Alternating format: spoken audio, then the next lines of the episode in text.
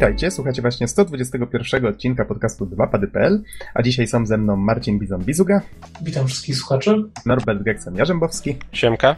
i Bartłomiej Donsot-Tomycyk. Halo, halo? A mówi Adam Noxa 15 Dębski, nagrywamy w niedzielę 18 sierpnia 2013.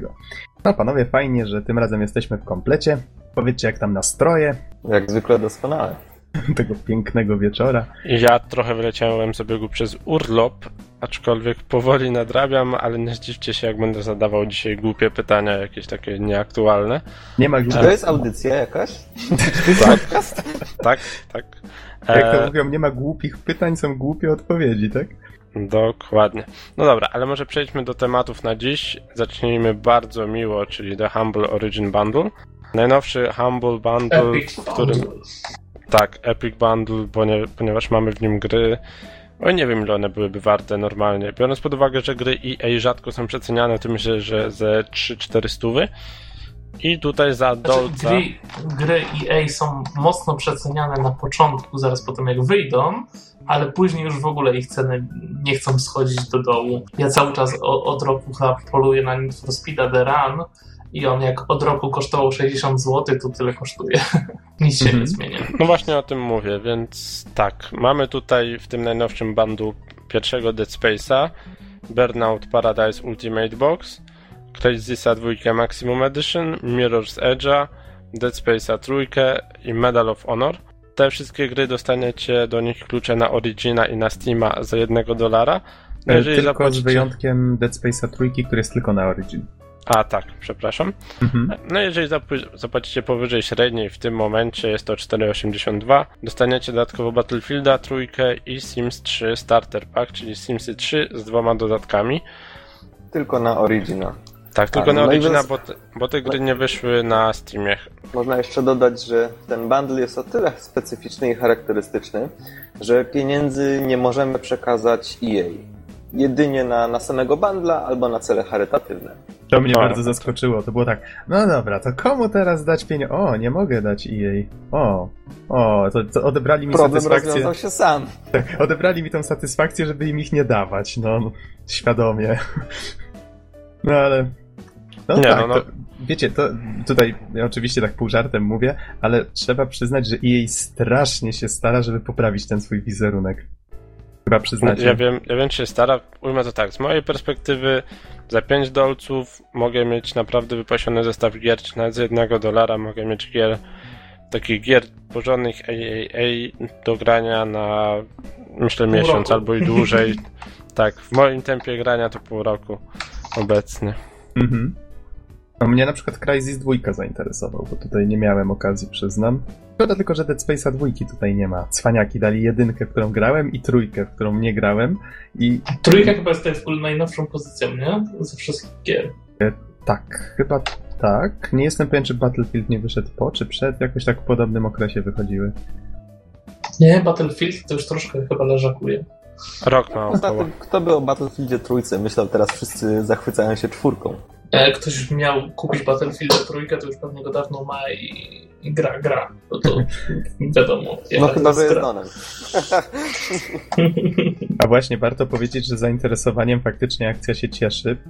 Co prawda na Steamie nie było problemów z wrzuceniem kluczy, ale na Origin, o mój Boże. Czekałem chyba dwa dni, aż to zadziała i będę mógł wrzucić klucz. Takie, tak się zapchało wszystko. Nie no, ja już Tak? drugiego dnia mogłem, e, mogłem aktywować klucze, ale faktycznie jednak mimo wszystko Origin potrafi mówić, jakie jest zainteresowanie. U mnie od ręki się aktywowały, Mhm. więc nie wiem. A może zależy. No ale ja w każdym razie miałem drobne problemy, co nie zmienia faktu, że i tak mogłem grać na Steamie, więc fajnie, że była okazja, żeby powiększyć trochę kolekcję gier na Origin. W końcu zobaczyłem, jak ta półka wygląda, jak jest więcej niż jedna gra. miałem wcześniej Mass A co Effecta miałeś trójkę. Mass no trójkę, no. Więc... Nie wiem, czy wiecie, stare gry e, EA, na przykład, e, nie wiem, mi Mirror's Edge'a udało się przy pomocy zwykłego klucza, który był dołączony do płyty w pudełku, tam wiecie ileś lat temu, bo to jest gra chyba z 2007, aktywować na Originie. O, Niektóre ciekawe. gry, to trzeba dokładnie sprawdzić, tak, ale mi się kilka udało bez problemu aktywować w każdym razie. Podobnie macie na przykład przy Medal of Honor na Steamie, możecie sobie kliknąć tam chyba klucz, CD key i wam się wygeneruje klucz na Origina. Jeżeli mieliście na przykład te gry wcześniej, tak? Ciekawe. Więc ja sobie tak uzupełniłem trochę swojego czasu bibliotekę e, przy pomocy biblioteki Steamowej, uzupełniłem sobie bibliotekę Originową. Mhm. No dobrze, ale to może przejdźmy dalej, chyba że jeszcze macie coś do dodania a propos The Humble Bundle.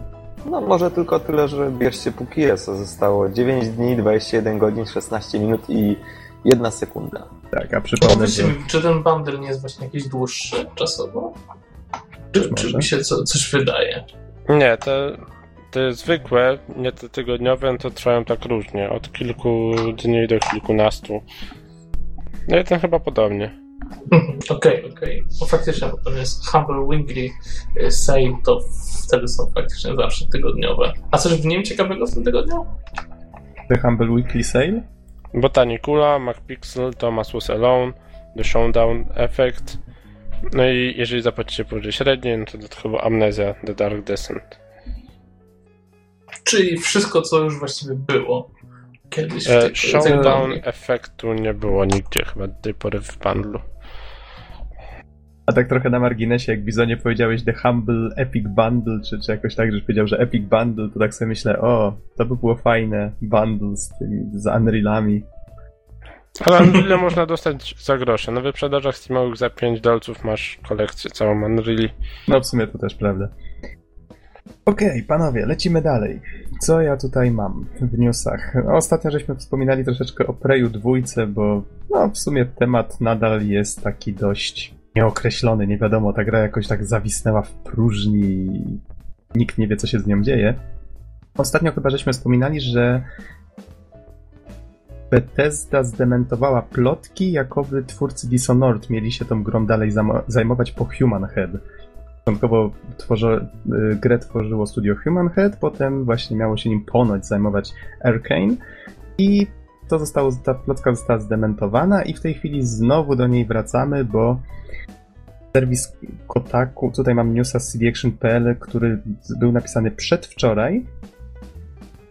Wynika z niego, że serwis Kotaku dotarł do jakichś maili, które były rozsyłane przez Rafaela Colantonio, jednego z szefów Arkane, tutaj cytując newsa, i był rozsyłany do pracowników 27 maja i ponoć pojawiła się tam właśnie informacja, żeby żeby się przygotowali, może tutaj zacytuję to tego newsa. Informuje w nim swoich kolegów o tym, że ekipa wkracza w nowy rozdział, dostała zielone światło, by rozpocząć pracę nad kolejnym projektem. Ze względu na ryzyko nie jest nim jednak nowa marka, a Prey 2. Zenimax miało rzekomo zaakceptować wstępną wersję, która jest duchowym następcą System Shocka 3. W nawiasie to zapewne literówka, chodziło najprawdopodobniej o dwójkę. Koniec cytatu. No więc e, od razu, wiadomo, plotki ożyły. Tak wszyscy się zastanawiają, co właściwie z tą grą dalej. Czy ona faktycznie żyje, czy nie. Tutaj pojawił się ponoć niedługo potem kolejny mail, w którym e, ten sam szef uprzedzał pracowników, że informacja dostała się do prasy i żeby nie odpowiadali na żadne pytania, bla bla bla, wiecie, tego typu rzeczy. Więc coś z tym Prejem się gdzieś tam dzieje, ale czy to będzie ten sam Prey, który był tworzony przez Human Head, czy to będzie już coś zupełnie nowego, tego właściwie nikt nie wie poza szefami Bethesdy. Zaraz, zaraz. Human Head? E, Ta tak, firma? Tak w Ty, oni stworzyli drugą część Blair Witch, Human Head. Tak. To była ta słabsza. Y, Słabo mi wyszła, ale y, trójka była najgorsza. Już nie pamiętam jakie to było studio, ale jako, że spłonęło dawno na śmietniku historii, to myślę, że nawet, nawet nie muszę sobie przypominać. Jesteś strasznie okrutny dla nich. Oni byli okrutni wobec mnie Okej, z okej. tą grą. I jeszcze trafiłem na informację, jakoby wyciekły screeny tej wersji, która, no, jak tam żeśmy też któregoś razu informowali, była ponoć prawie gotowa. Human Head tak się wypowiadał i jest tu dość sporo tych screenów. Też zamieścimy je pod podcastem. Tutaj widzę, że zostały zamieszczone na, w serwisie Lightning Gaming News. To jest z 2 sierpnia z kolei, więc to już trochę dni temu, ale ale screeny wyglądają całkiem fajnie. To można odnieść wrażenie, że gra jest prawie gotowa faktycznie. Szkoda, ciekaw jestem, co by z tego wyszło. Obawiam się, że cokolwiek teraz Bethesda planuje, to dość musiało im się strasznie w tej grze nie spodobać i, i chyba po prostu zaczynają od nowa to robić. Ale wiesz, no myślę, że Bethesda akurat jest jedną z tych niewielu firm, które jednak dbają o jakość. I może Mhm. gra była po prostu za słaba. Tak mogło być, też nie można wykluczać takiej, takiej opcji. No ale przejdźmy może trochę bardziej na nasze rodzime podwórko, chociaż też nie do końca. Mam tutaj news, że Techland otwiera nowe studio. Kanadzie. Czyli jednak tak niby nasze podwórko, ale no właśnie, te polskie firmy nasze się rozwijają. Techland ponoć otwiera studio w Vancouverze. To chyba dobra informacja, no bo poza tym niedawno, z tego co słyszałem, CD Projekt jakieś studio otwierał w Krakowie nowe, Mhm. drugie. Tak, tak, zgadza się. No więc fajnie, fajnie. I w sumie w Polsce to już wychodzi na to, że Wrocław, Warszawa i Kraków to są takie stolice game devu u nas, nie? Chyba tak. Takie No największe. te no, największe stolice takie informatyczne, tam gdzie coś się dzieje informatycznie. Mhm. Co tu jeszcze mam? A, to w sumie taka niewielka informacja dla fanów Legacy of Kain. Tutaj a propos gry Nosgoth, która została nazwana po, na, po nazwie światu. Toczy się akcja właśnie Legacy of Kain. No, gry już dość wiekowe. Ja nie pamiętam, kiedy najnowsza część wyszła. Może wcale nie tak dawno, już mogę źle pamiętać. Ale no, w fanach odżyła nadzieja, że coś tam się będzie z tą serią dalej działo. Co prawda, teraz pojawiają się jakieś takie szczątkowe informacje na temat tego Nosgoth, że to nie będzie single player i teraz właśnie też się okazało, że to nie będzie MOBA, czyli w sensie taka gra jak League of Legends czy, czy Dota 2. Może to i lepiej, bo w sumie takich gier się pojawia coraz więcej. Prawdopodobnie niedługo będzie zbyt, zbytni przesyt tego gatunku. I ma to ponoć być coś bliżej. Tutaj znowu może newsa z CD Action.pl. Potwierdził jednak, że nastawiona jest na zabawę w sieci. Najbliżej ponoć do Unreal Championship 2. W tej wydanej w 2005 roku na pierwszym Xboxie grze rozgrywkę obserwowaliśmy z perspektywy FPP, a nacisk położony był na walkę wręcz. Koniec cytatu. Czyli prawdopodobnie będzie to jakaś taka gra multi oparta na współzawodnictwie. Co prawda mają się tam nie pojawić postacie właśnie takie jak Raziel czy Raziel czy Kane. Bo No, jakoś to, to, to tak, wiecie, seria Legacy of Kain bez, bez tych postaci to tak, no też prawda. no nie? takie mech trochę. No wiesz, no, to, nie wiem do czego to porównać, no ale to jakby zrobić nowego Hitmana bez Hitmana, tak? Czy, czy jakąkolwiek inną grę tego typu. No dziwne jednak ten główny bohater jest na tyle charakterystyczny i na tyle. No kurczę, no tam był taki zarąbisty, ten taki jakby upadły. Mówisz to o to Razielu, tak? No tak. Ten Taki niby upiór prawie, że. No taki upiór gdzieś tam pomiędzy tym światem dusz, a światem fizycznym się przemieszczał. No to było fajne i tu jednak bez tego. No zobaczymy, zobaczymy, ale brak tych postaci może boleć. A nie wiem, czy wiesz, ale seria Legacy of Kain nie zaczęła się od Raziela. Ona właśnie zaczęła się od Kane'a, więc to też są takie... No, to jest skomplikowana historia w sumie, można by o tym osobny podcast nagrać. Może dlatego nie chcą właśnie tych postaci, no bo jednak tam był duży, duży nacisk położony na fabułę i teraz Tak, która strasznie się zaplątała w pewnym momencie. Ja tam Tak. sam nie znam wszystkich meandrów. tak, i może to być powód. Mhm. No dobrze, co tam jeszcze z takich krótszych newsów? Mm, Sklep Games for Windows Live ma być zamknięty 22 sierpnia. Chodzi oczywiście tylko o sklep, czyli jeżeli ktoś e, kupował tam jakieś rzeczy, to one będą jeszcze dostępne, będzie mógł je ściągać bez problemu, ale już nie będzie można tam kupić nic, nic nowego. To myślę, że można tak po prostu bez komentarza kończyć tego newsa i w sumie możemy przejść do takich ciekawszych trochę informacji, mianowicie takich zwiastunowych bardziej. CD Action.pl odwaliło za nas całkiem niezłą robotę, bo zrobili podsumowanie zwiastunów tygodnia. Pojawiło się całkiem sporo fajnych rzeczy. Myślę, że możemy chociaż tak wybiórczo kilka z nich komentować. Mm, Zabrakło na nim jednej rzeczy, o której może wspomnimy na samym początku, mianowicie Dying Light. Ten na, duchowy następca Dead Island. Tak. Techlandu. Wygląda prawie identycznie jak ten. E, no, jak poprzednik. Mhm. Ja, ja bym Gretchen powiedział nawet, że, że w zasadzie to nie jest następca, tylko zastępca. No tak. My, myśmy z Noxem rozmawiali troszeczkę o, o, o Dead Island i w zasadzie moje wrażenia z gry, bo żeśmy trochę już razem grali, są takie, że no jednak mimo wszystko możemy sobie swobodnie chodzić po ulicach, wyskoczy nam kilka zombiaków, no i w zasadzie tyle. Czujemy się beztrosko, co jest no, w zombie apokalipsie troszeczkę nie do pomyślenia, zwłaszcza po, yy, po, że się tak wyrażę, lekturze The Walking Dead. Natomiast y, tutaj w Dead Dying Light, przepraszam, Dying Light, y, twórcy przedstawiają zupełnie inną koncepcję. To znaczy, na tym gameplayu, i mam nadzieję, że ta idea będzie rozwijana, widać, że są miejsca, w których zombiaków jest bardzo, bardzo dużo i naprawdę nie ma sensu, y, żeby z nimi walczyć. Trzeba znaleźć jakiś sposób, żeby ich obejść. Więc, więc innymi słowy, nie jest tak, że możemy 3 km iść sobie dróżką spokojnie, beztrosko, tak jak gdyby nigdy nic, Y, tylko, tylko po prostu jednak czuć, że, że wprawdzie są bezpieczne miejsca, ale jednak mimo wszystko to się może wszystko zmienić. Jeśli, jeśli nie fizycznie w silniku samym, to choćby klimatem samym. Y, więc, więc to mi się bardzo podoba, że tych zombiaków momentami jest dużo i nie ma sensu z nimi walczyć. Y, po drugie, jest też mocny nacisk położony na to, że nocą te zombie mają jakieś, nie wiem, lepsze moce. Są bardzo, o wiele silniejsze i o wiele bardziej niebezpieczne więc, więc wychodzenie nocą jest, jest o wiele bardziej ryzykowne. Nawet odniosłem wrażenie po samej końcówce tego 12-minutowego gameplayu, że jakieś nowe zombie się pojawiają, takie bardziej dzikie, takie drapieżniki, można by wręcz powiedzieć. Mhm. No i w zasadzie można by jeszcze powiedzieć, że wygląda na to, że będzie w takim razie e, mm, jakby tryb dnia i nocy, który się zmienia. Bez względu na to, jak gramy po prostu z czasem. Znaczy Więc... w starym, w starym Dead Island też to było, ale to nie miało zupełnie żadnego wpływu na rozgrywkę. No mhm. i jeszcze, jeszcze mogę dodać właśnie, że tak jak powiedziałeś, gra jest bardzo podobna do Dead Island.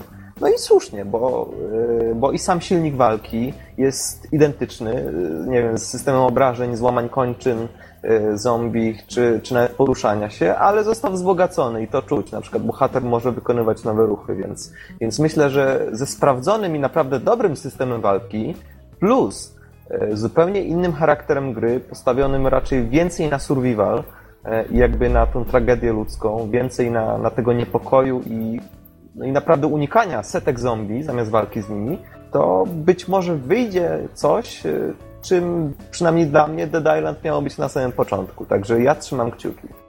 Mhm. Ale nie ustrzeżono się kilku takich e, śmiesznostek, że tak to ujmę. No, nie wiem, czy dobrze widziałem, ale na tym gameplayu bohater rzucił nożem czerwoną beczkę, tak i to eksplodowało.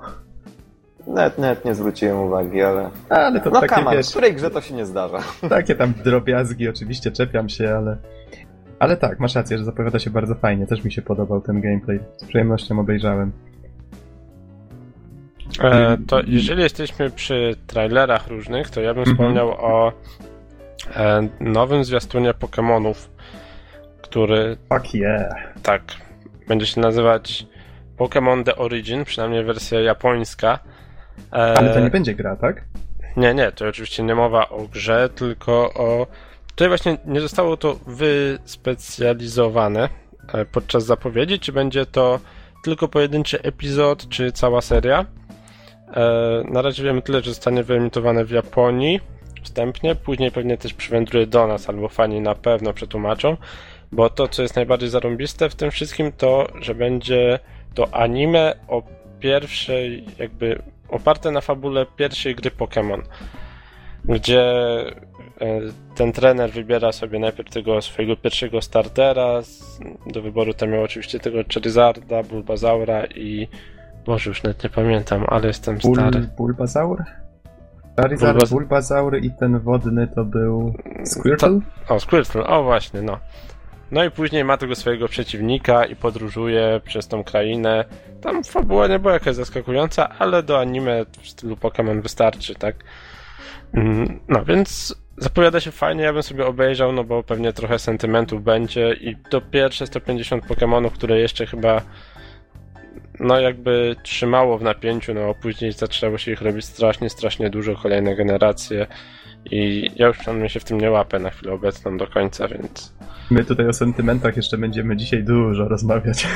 Oj tak. Ale, a, ale tak a propos tych Pokémonów, no, myślę, że to jest właśnie najfajniejsza, że tak jak wspomniałeś, najbardziej zajebista w tym wszystkim, że te osoby, które pamiętają tą pierwszą generację, tak jak mówisz, pogubiły się już w tym wszystkim, co się działo, przestały się tym interesować, a tu nagle jakieś takie znajome mm, twarze, oni podobno teraz wprowadzają do tych Pokémonów, które my tam znaliśmy, yy, jakby tą czwartą odmianę dla, dla wszystkich w jakiejś tam nowej części gry. Czy, czy, czy słyszeliście coś o tym?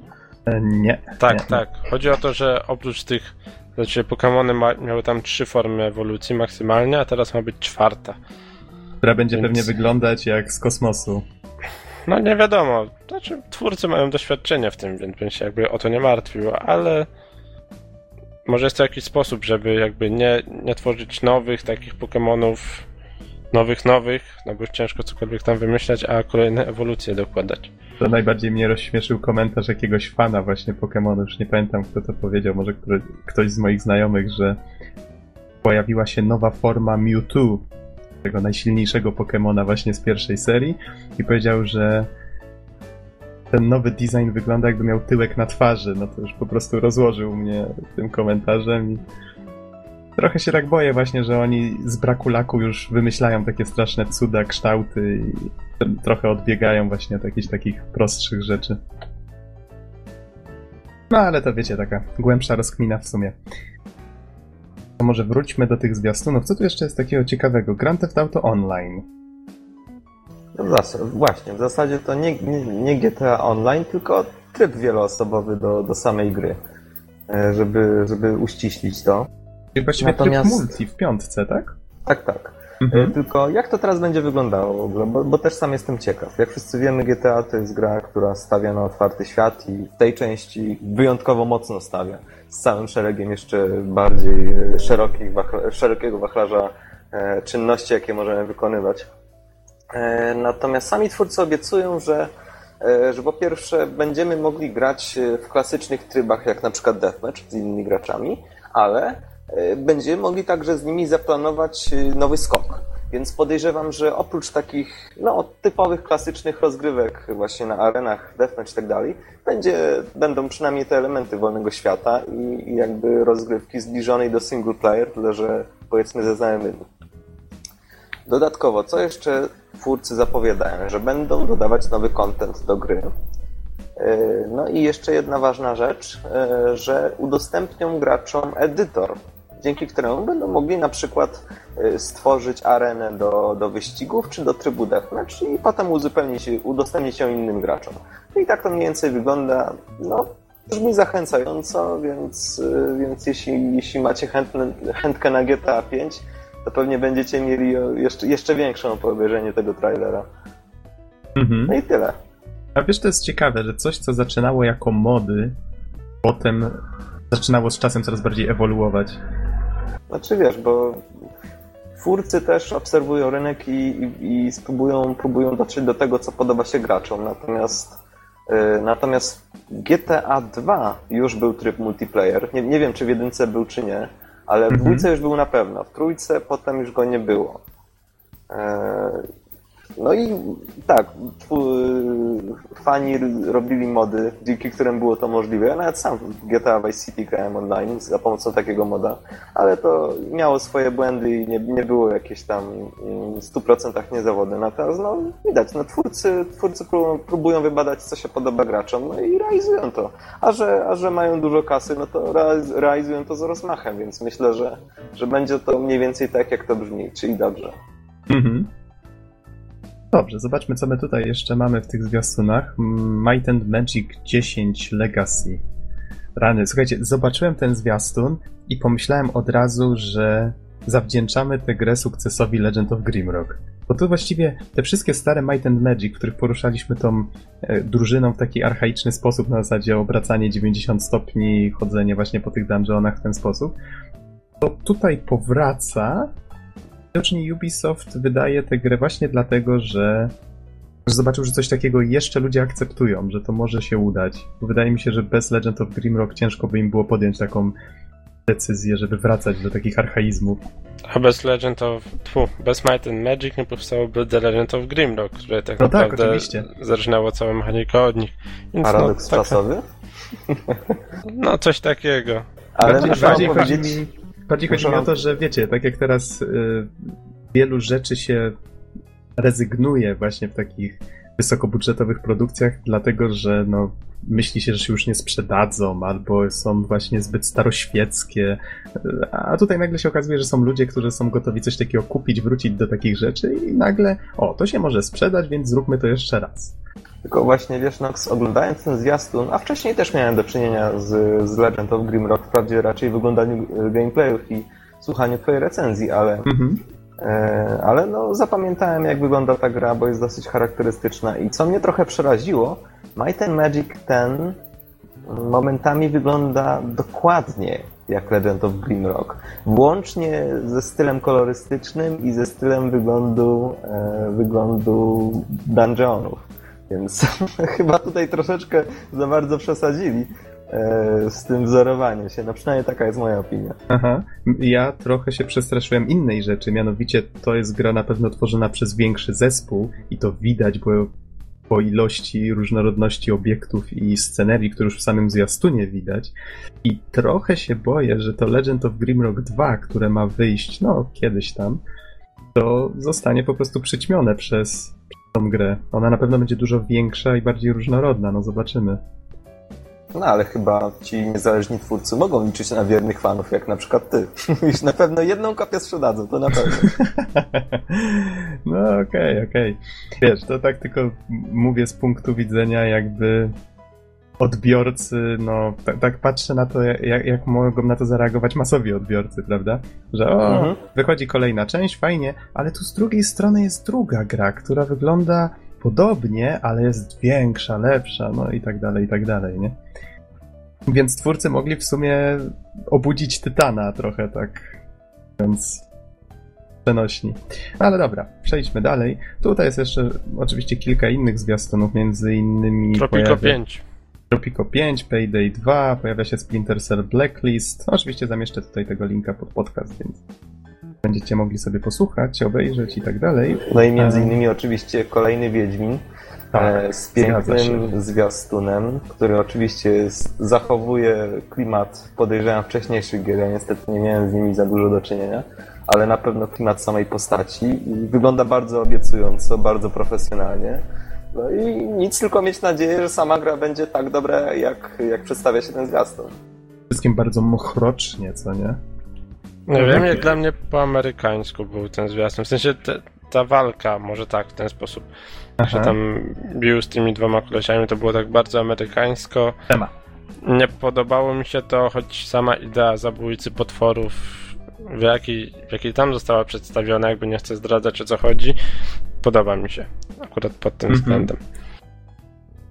Obiecująco na pewno dla mnie to tutaj właśnie ten mroczny klimat. W, w, w ogóle cały ten zwiastun jest taki szarobury, ale jakby stara się sugerować, że gra będzie taka bardziej bardziej mroczna, bardziej ponura niż dwójka. Jestem No w końcu muszą sprawdzi. coś nowego, żeby jeszcze bardziej poruszyć. Mhm. No i w końcu główny bohater zapuścił brodę, to wiecie, shit got serious, nie? Jak to mówią. Każdy show, jak główny bohater zapuszcza brodę, to od razu coś się dzieje. Max Payne. na przykład. Na Max przykład. Bizon. Max Bizon. Oj, Max Bizony. No dobrze, to wiecie co, jeszcze wspomnijmy może o Fifie. W sensie o tym naszym Tifie. Złodzieju. Żeby nie Tam mówić z to, że- piłką. No właśnie myślałem najpierw, że o piłką. FIFA. Mówię, co się stało, że no chcę mówić o FIFA.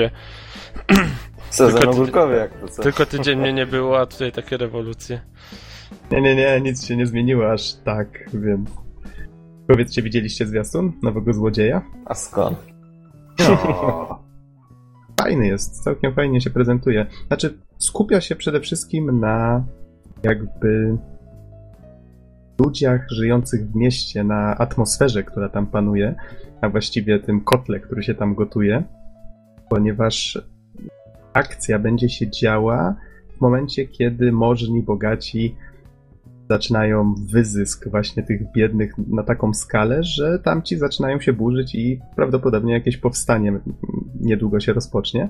No i ciekaw jestem, jak to będzie przedstawione w grze. Czy będziemy faktycznie, wiecie, na początku zaczynali te swoje rabunki w takich bardziej spokojniejszych czasach, a potem jakby z biegiem czasu w grze na przykład będzie w jakiś sposób ewoluować i na przykład my tutaj sobie przeprowadzamy jakiś włam u jakiejś, w jakiejś willi, a tutaj nagle, wiecie, wieśniacy z widłami wpadają przez główne drzwi. No to mogłoby być całkiem ciekawe. Ciekaw jestem, jak to twórcy wykorzystają. Jest tutaj jeszcze mowa o jakiejś ofierze, jaką bohater musiał złożyć, ale tutaj nie wyjaśniono dokładnie o co chodzi. A on tam oka jednego nie musiał poświęcić? Czy to nie o to chodzi? To znaczy, wiesz, w ogóle nie jestem pewien, jak twórcy do tematu podchodzą, bo z jednej strony mówiło się, że to jest reboot. Z drugiej strony, że to jest kontynuacja po tych wszystkich poprzednich częściach, tylko dziejąca się ileś tam lat po, jak Gareth już wraca do miasta i coś tam się dalej dzieje, ale nie wiem. Być może będzie jednym i drugim, czyli będzie taką niby kontynuacją, ale bardziej rebootem, wiesz, że tam niektóre rzeczy umownie potraktują z przeszłości Gareta. Nie mam pojęcia. Zobaczymy, jak to wyjdzie. Okej, okay, panowie, w takim razie myślę, że wspomnieliśmy o wszystkich takich najfajniejszych kwestiach newsów. Chyba, że coś macie jeszcze w zanadrzu. Ja mam jednego newsa. Aha. E, niedawno wyszło DuckTales. tak, które dzisiaj recenzujemy. no więc... Nie, tak mi się wydało, że chyba ominąłeś. Ale kurde, tylko na PC na razie. Nie, nie tylko Bizonie. E, wyszło na PC, PSN i eShop na Wii U. Nie mów, że tylko Xbox jest na końcu. Tak, tylko Xbox jest na końcu. 13 sierpnia wyszło właśnie tam, gdzie powiedziałem, a chyba 11 września, zaraz się upewnię. Tak, 11 sekundkę. września dopiero na Xboxie. Tak, będzie na Xboxie, zgadza się. Ale jeszcze nim przejdziemy do tej recenzji, to Don zrecenzuje Alan Wake's American Nightmare, czyli kontynuację, a przynajmniej tak się domyślam, bo to chyba nie jest takie proste, ale zaraz nam Don wytłumaczysz. E, właśnie Alana Wake'a, którego recenzowałeś całkiem niedawno. To było ostatnio? Czy mhm, dwa tygodnie tak, temu? ostatnio. Patrz, jak ten czas leci, ja już wszystko mi się plącze. No dobrze, i tak może, żeby sypnąć najpierw taką garścią takich wikipedycznych informacji, to gra ukazała się na Xbox Live Arcade, czyli nie w pudełku, 22 lutego 2012, z kolei na PC w maju Stanach w maju 2012, a w Europie przywędrował do nas w czerwcu. No dobrze, Don, to powiedz w takim razie, czym jest Alan Wake's American Nightmare? No właśnie, ale zanim przejdziemy do tematu właściwego, postarajmy się spędzić chwilę, by wyobrazić sobie świat, w którym nie ma nic pewnego. Świat, którego posady chwieją się, a człowiek polegać może jedynie na własnym instynkcie przetrwania, pogłupianego przez łamiące się prawa fizyki.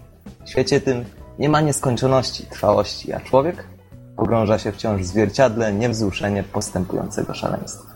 A co jeśli ten świat to nasza rzeczywistość? W takim razie, co w tej rzeczywistości spotkać może obiecującego się bohatera wspaniale rozwijającej się marki? Dowiemy się tego w Night Springs. W tym odcinku brak kreatywności. E, dobra, starczy tego pajacowania. no właśnie, powiedz mi, czy, czym jest to Night Springs, tak?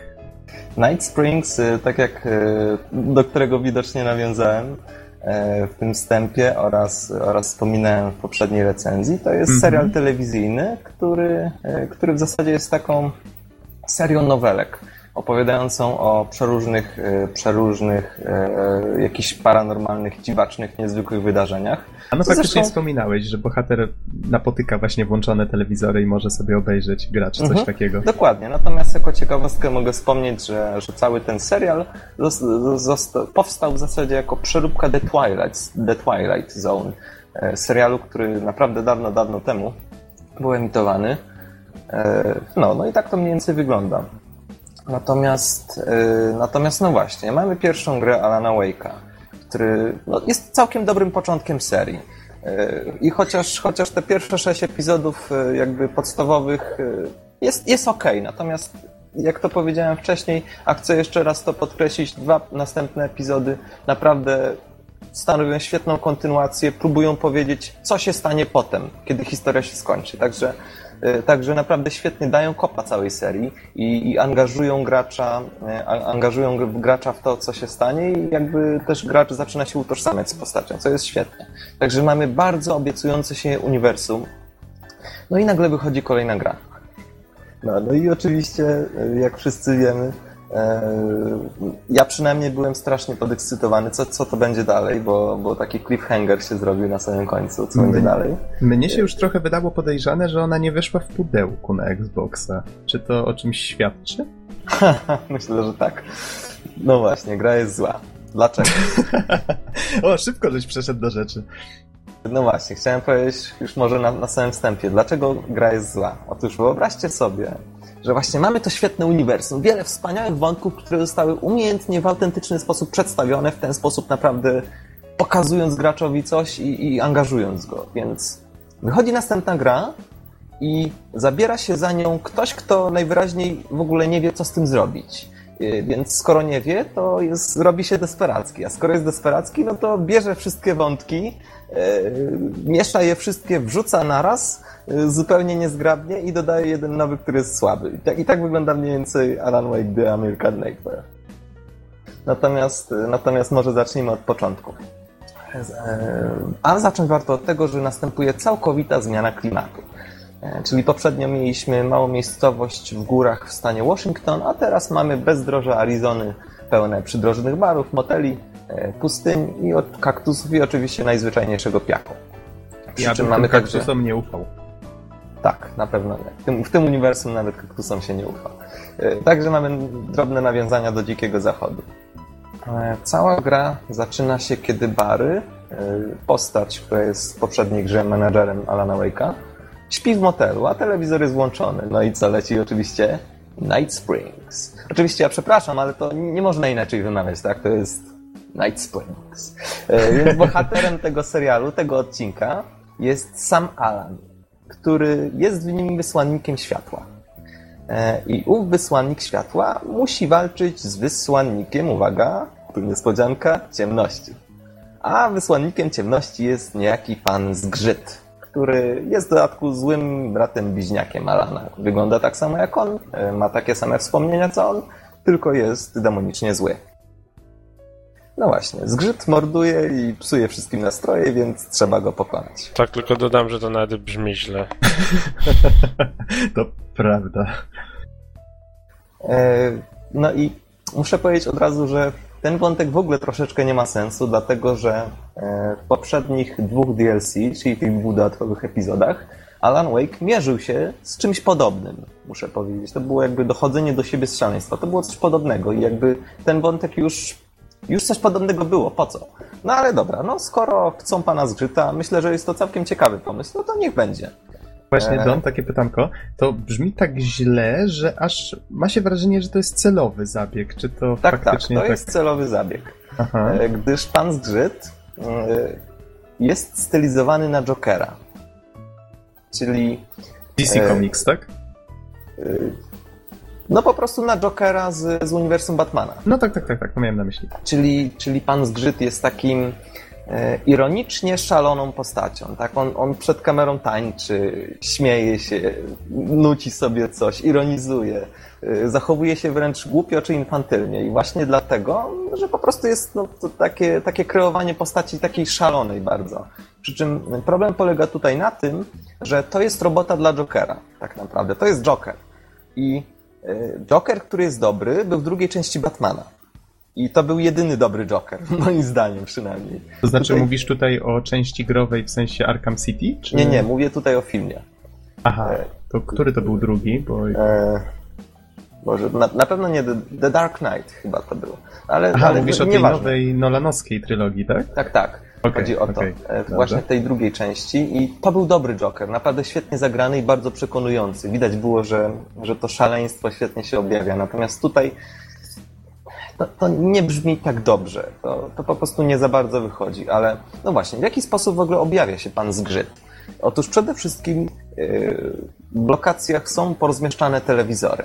No właśnie. No i kiedy się ten telewizor włączy, yy, no to wtedy pojawia się w nim pan zgrzyt, yy, który mówi różne rzeczy do Alana, że są tacy sami, ale trochę inni, że, że sobie przeszkadzają i tak dalej, i tak dalej. E, w jednym na przykład takim, e, takim pokazie prezentował mu różne bronie. No i tam prezentuje, że ten nóż jest taki bardzo fajny, ale, ale jest dosyć drobny, co ma pewne swoje wady, ale, ale i też swoje zalety.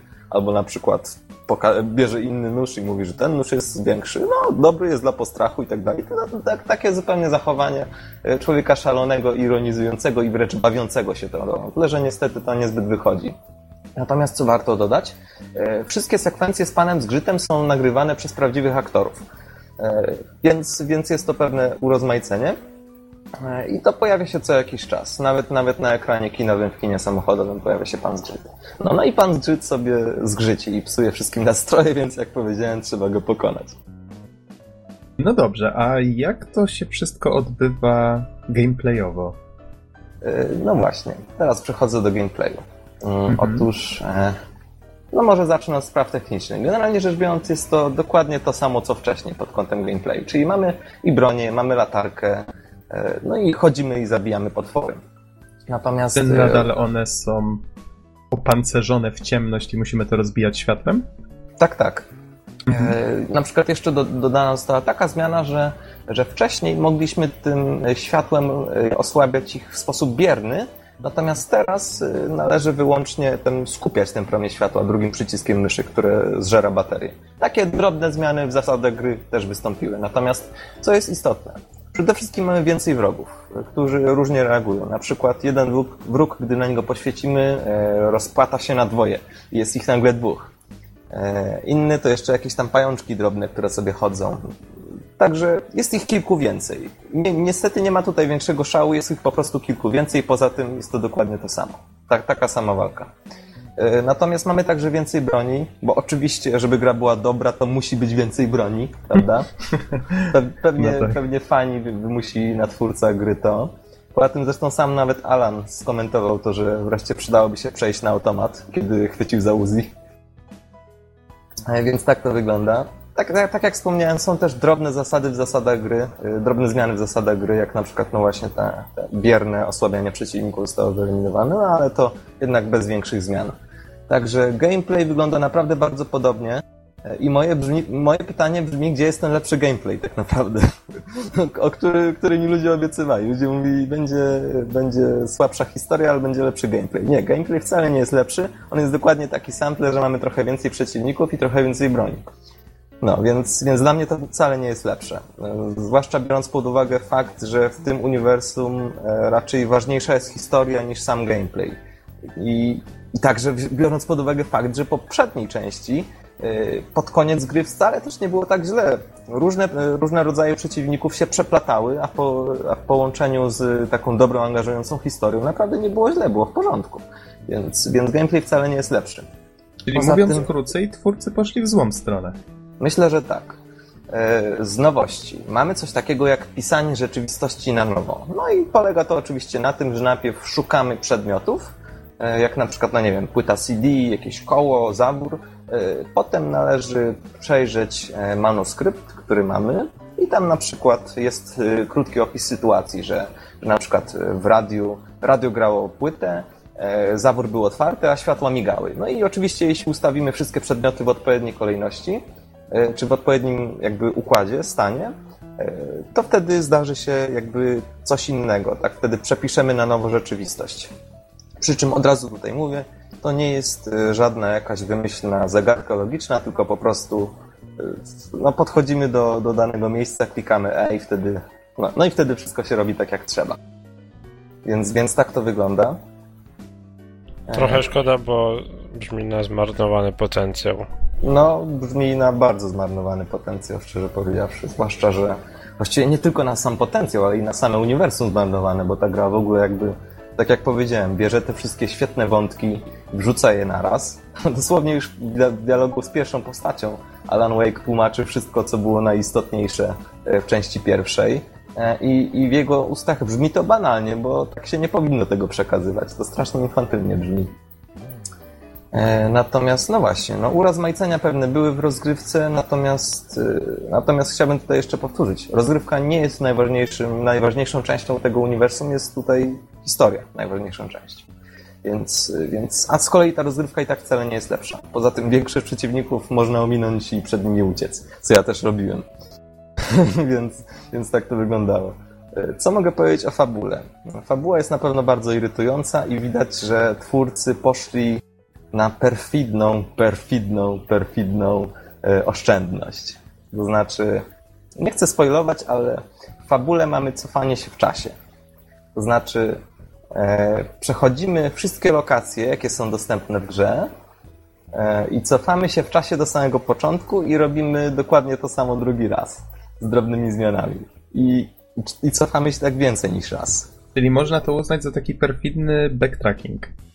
Mm, tak, tyle że e, muszę uspokoić tutaj e, słuchaczy, że, że jednak mimo wszystko im więcej razy się cofamy, tym, tym krócej to przechodzenie idzie. Aczkolwiek e, no przynajmniej dla mnie wygląda to na straszne oszczędności, na przykład w designie lokacji e, czy w designie fabuły.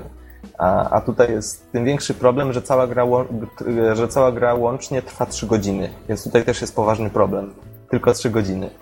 E, No i oczywiście pewnie wszyscy ci, którzy chociaż trochę uwierzyli w uniwersum Alana Wake'a i uwierzyli w to, że może być naprawdę fajne, spodziewają się epickiego pojedynku z panem Zgrzytem. Naiwniaki. No niestety, niestety nie ma tutaj niczego takiego. e, Nie ma żadnego epickiego pojedynku z panem Zgrzytem, a zakończenie jest bardzo, bardzo rozczarowujące.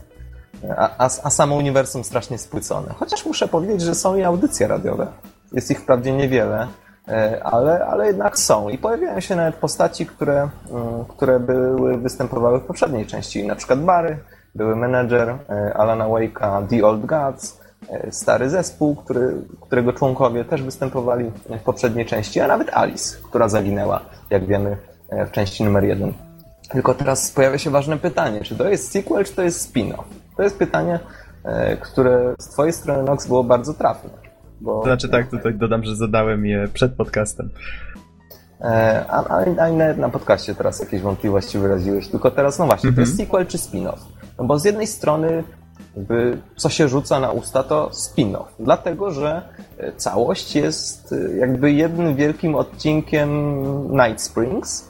No i po prostu Alan Wake jakimś cudem jest bohaterem tego odcinka. No i zresztą narrator, e, narrator tego serialu nam towarzyszy. I tyle. I w zasadzie o całej sprawie można by zapomnieć, gdyby nie to, że w audycjach radiowych, które są odbierane z prawdziwego świata, występują właśnie te postaci e, z, z poprzedniej gry. Mało tego, występują w kontekście sytuacji, e, że to się dzieje, mm, kiedy, kiedy fabuła jedynki już się skończyła. Że to jest ciąg dalszy, że mijają dwa lata i tamten świat żyje swoim światem, natomiast Alan Wake w tym serialu e, jest zupełnie inną postacią. Także trochę tu namieszali tak naprawdę. E, Zwłaszcza, że gdzieś tam w tych maszynopisach też jest wzmianka o tym, że to sam Alan Wake jest scenarzystą do tego serialu. więc, więc faktycznie to trochę brzmi. Mamy przynajmniej trzech Alanów Wake'ów. Alan Wake, e, postać Spri- e, Night Springs, Zgrzyt, czyli jego alter ego oraz, oraz Alan Wake, scenarzysta The Night Springs. Więc tak To to, wygląda. No. Więc ja jestem polonistą, tak? Okej. Więc, y, więc podsumowując już, bo myślę, że tutaj nie ma więcej. Aha, no nie, jeszcze grafika. Y, Grafika trzyma nadal świetny poziom, chociaż odczuwam, że kamera czasami ustawia się tak, że w zasadzie eksponuje słabości gry. Czyli, czyli jakby pokazuje pewne obiekty z perspektywy, które wyglądają słabo. No i chociaż może przesadzam trochę, ale, ale wydaje mi się, że design poprzednich poziomów y, poprzedniej części był naprawdę lepszy. To wszystko bardziej się trzymało kupy. Czyli już podsumowując, A, jeśli a nie macie żadnych pytań. Muzycznie, dźwiękowo. Myślę, że, że jest bardzo podobnie. Jeśli nie Okej. gorzej. Chociaż, chociaż nie zwróciłem na to uwagi, więc, więc załóżmy, że jest po prostu podobnie. Myślę, że ni- nic mnie za bardzo w uszy nie kłuło, więc, więc chyba było ok. Mhm. Jakieś No pytanka może? Właśnie, panowie, pytania do Dona. Brak pytań? Nie orientuję się przypadkiem, po ile ta gierka teraz chodzi na, na przykład na, na Xbox Live, bo to, że ty masz swoją tutaj jakby e, kopię z bundla, to, to, to wiem. Tak, i, i bardzo się cieszę, że dostałem ją bodajże, nie wiem, za jednego dolara albo za trochę więcej. Nie wiem, Jakbyś miał zapłacić za nią pełną cenę, nie wiem, powiedzmy 50-60 zł, O, give me a break. to odpuściłbyś sobie, co? No, koniecznie sobie odpuścił, zwłaszcza, że no, gra, gra przypomina jakby takie... Jest długości półtora odcinka e, z poprzedniej gry, więc no, i to takiego naprawdę słabego odcinka. więc, więc naprawdę jedna szósta ceny normalnej gry, jeśli już. Wtedy może bym kupił. Natomiast, tak jak powiedziałem, no już może podsumowując, bo, bo nie ma sensu przedłużać, niestety jest to strasznie zmarnowany potencjał uniwersum. Yy, no to, to może i ma jakiś sens, może ja się za bardzo czepiam, ale, ale jednak widać mimo wszystko, że to było sklep, sklejane troszeczkę na siłę yy, i troszeczkę bez sensu. Także ja przynajmniej nie widziałem żadnego lepszego gameplayu, nie wiem, może dla innych faktycznie są trochę lepszy. E, natomiast e, no, mogę dodać jeszcze to, że w grze jest tak zwany tryb wyzwania, czyli nie, nie testowałem go, ale podejrzewam, że tutaj chodzi po prostu o areny, w których, e, w których napadają na nas kolejni przeciwnicy, ale to mnie zupełnie nie interesowało, bo jak wyżej liczy się przynajmniej dla mnie walanie Wake'u sama historia. A, a chodzi o tą historię, to niestety zupełnie, zupełnie się nie spisali. Biorąc pod uwagę fakt, że, że gra trwa tylko 3 godziny, i w zasadzie prezentuje taką niby autonomiczną historię, to ja szczerze powiedziawszy radziłbym wam tę grę pominąć. I e, jeszcze jedna rzecz, którą, na którą naprawdę miałbym nadzieję, bardzo gorącą, że, że twórcy jakby zignorują fakt powstania tej gry i że po prostu fabuła zacznie się od drugiego DLC jedynki, a nie od tego momentu, dlatego że jakby ta gra spłyciła strasznie pewne rzeczy i jakby przeskoczyła pewien etap, e, który, który no, może być wielkim zmarnowaniem naprawdę wspaniałej, wspaniałej gry i wspaniałej fabuły. Także, A powiedz także... mi, czytałeś może o jakichś potencjalnych sequelach właśnie jedynki? E, słuchałem wywiadu z twórcami, którzy na razie twierdzą, że nie ma to szans, że pracują nad czymś innym, ale że, że pamiętają o Alanie i podejrzewam, że może w przyszłości coś z tego będzie. Mhm. Okay. Także innymi słowy, e, jeśli nie macie, nie kupujcie. Jeśli zagraliście i ukończyliście, to zapomnijcie. I miejcie nadzieję, że twórcy gry też o tym zapomną e, i że, że będą kontynuować fabułę z jedynki, nie zważając na to, co zrobili tutaj, bo, no bo tutaj trochę zepsuli wszystkiego i pominęli dużo, dużo fajnych spraw. Także to tyle. Okej. Okay. W takim razie co? Przechodzimy do DuckTales? Kaczych opowieści. Aż chce się zanucić melodię, nie? Z czołówki. Tak jak się zdenerwowałem, jak powiedziałeś, że przyszedłeś w tą grę, ja patrzę, uruchamiam Xboxa, lecę do salonu, a tam nie ma, nie ma. I patrzę okay. w stronę internetową Xboxa, nie ma. Wiesz, co jest grane? Wiesz, Bizonie, co ja lubię właśnie w takiej dystrybucji niedużych gier e, cyfrowej, właśnie między innymi robionych przez WayForward, to, że zazwyczaj te gry nie są tam rozhukiwane na zasadzie za rok premiera, tylko mówią, że premiera będzie prawdopodobnie mm, latem, wakacje, nie? Okej, okay, czekam sobie, czekam, nagle się okazuje, że za 8 godzin na Steamie nastąpi premiera DuckTales Remastered. Oh my god! I wiesz, i zaczyna się hype, nie? Na całego. Mniej więcej tak to wyglądało w moim przypadku. Jeszcze tutaj przypomnę, bo o tym wspomnieliśmy wcześniej, że gra wyszła w ten wtorek, czyli 13 sierpnia na PC, na Steamie właśnie, na PSN-ie i na eShopie Wii U. Z kolei Xbox będzie miał ją dopiero na Xbox Live 11 września, tak? Nie mylę się? No niestety nie mylisz się. 11 września, okej. Okay. Ale co ciekawe, tutaj widzę na wiki, że 20 sierpnia ma trafić też na wersji pudełkowej, na PlayStation 3. To jest A wiadomo ciekawe. coś o wersji pudełkowej na pecety? Ja się zastanawiam, czy warto tą grę, bo to chyba nie jest zbyt długa gra w wersji na pudełka wydawać, no ale posłuchajmy może recenzji. Mhm. No, to, to, może w podsumowaniu dopiero powiem, bo to w sumie jest taka dość złożona kwestia. To może mm. najpierw ręka do góry, kto grał w oryginał. Ta, ta, ja. Tarara. Właśnie, o jakim oryginale w ogóle Bizon mówi tutaj może wspomnieć? Znaczy, oryginał to jest chyba ta wersja, która wyszła na znanego przez nas Pegasusa, tak? Na, tak, na NESa, zgadza się, dokładnie. I to był rok 1000, już patrzę tutaj w Stanach, to był 1989 a w Japonii 1990. No więc to było kawał, szmat czasu temu. Chociaż sam serial, no właśnie, słuchajcie, bo wiecie, problem jest taki, że prawdopodobnie większość naszych słuchaczy być może nie kojarzy w ogóle tego serialu, bo to było naprawdę dawno temu. Jest serial Kacze Opowieści, czyli właśnie to jest oficjalny polski tytuł. On powstał, a może tutaj się będę posiłkował Wikipedią, nie pamiętam nie znam na pamięć wszystkich tych dat, ale on tak powstawał przed 1990. Y, to już patrzę, był 1987 i 1990, a w Polsce był emitowany 91, 93 bodajże. Ja miałem wtedy chyba 3-5 lat. Pamiętam, że moja mama nagrała to na kasety i dzięki temu byłem w stanie oglądać to jeszcze lata do przodu. No a teraz jest era internetu, więc jak ktoś chce wrócić do ulubionych kreskówek, to wiadomo, że nie jest to już aż takie. No YouTube nie do końca. Słuchaj, to jest ciekawe, jak zapowiedziano tą e, zremasterowaną wersję właśnie tego DuckTales. To nie sobie... na YouTube. Zaczęły znikać z YouTube'a odcinki kaczych opowieści. Ja tutaj, wiesz, od razu zacząłem snuć teorie panika. spiskowe. Znaczy, nie tyle panika, ja zacząłem snuć teorie spiskowe, że może Disney coś planuje, że może to jest początek jakiegoś powrotu. Słuchaj, to by było coś.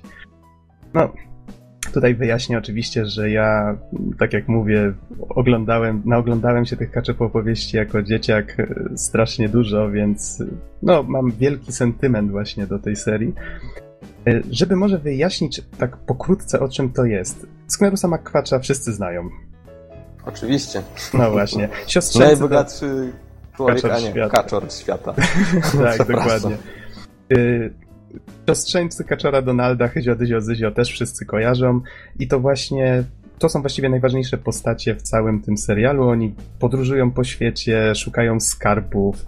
Mm, właściwie Kaczor Donald jest tam postacią trzecioplanową wręcz. Z tego co pamiętam, on się tylko w kilku odcinkach pojawia. Z, mogę źle pamiętać fabułę, ale on chyba do marynarki się tak, zapisał i oddał siostrzeńców bardzo... w opiekę. Tak, to oddał siostrzeńców opiekę z Knorusa, ale to jest bardzo ciekawa sprawa, dlatego że Kaczor Donald y, cały czas nosi marynarski mundur, a tak, Kaczor opowieści to jest chyba jedyna okazja, żeby zobaczyć go jako marynarza. Tak, tak, to się zgadza. No i właśnie Capcom stworzył grę, właściwie dwie gry na NES-a. One potem zostały przeportowane też na pierwszego Game Boya te gry, właśnie pierwsza wyszła, tak jak wspomniałem, 89-90, a druga chyba 93. No jakoś tak. E, też mam nadzieję, że kiedyś zostanie zremasterowana. I jak teraz, to druga? No wyszły dwie części, DuckTales no. i DuckTales 2. No o, diable. E, ja nic nie wiedziałem, coś mnie pominęło. Oj, Bizonie, dużo straciłeś, bo dwójka jest dużo lepsza. Jak ja usłyszałem, że robią e, właśnie, że Way Forward razem z, we współpracy z Capcomem i z Disneyem wskrzeszają tą markę. Znaczy Way Forward zostało poproszone oczywiście o to, żeby e, tą grę odtworzyć i to właściwie oni odwalili większość roboty tutaj. E, to ja miałem takie mieszane uczucia. Z jednej strony, wow, wow, to wraca, to się dzieje, to jest zajebiste, a z drugiej, dlaczego jedynka? Przecież dwójka jest dużo lepsza, nie? No ale ostatecznie, co z tej gry wyszło? Może przejdźmy w końcu do tego. Gra jest tak samo jak oryginał platformówką. Mamy kilka etapów, w których mamy znaleźć w każdym z nich jakiś w innym zakątku świata taki artefakt, no nie wiem, jak na przykład jakiś rzadka moneta albo jakieś berło jakiegoś króla inkaskiego, tego typu rzeczy. I mm, oczywiście śmigacz, czyli pilot McQuatcha, e, no, obowiązkowo kraksując, kiedy tylko ma taką możliwość, e, zawozi nas w dane miejsce na świecie i tam szukamy właśnie danego skarbu. I gra jest taką platformówką, ta nowa, taką platformówką 2,5D, czyli poruszamy się w dwuwymiarowej przestrzeni, ale tła są wykonane w 3D, bardzo ładnie to się prezentuje, bardzo fajnie. E, oryginał oczywiście nie wyglądał tak ślicznie, to była taka... Nawet w standardach NES-a powiedziałbym, że ta gra wyglądała bardzo ubogo. Ja nawet ją sobie dzisiaj przypomniałem specjalnie, żeby trochę sobie porównać właśnie z tym nowym nową wersją zremasterowaną.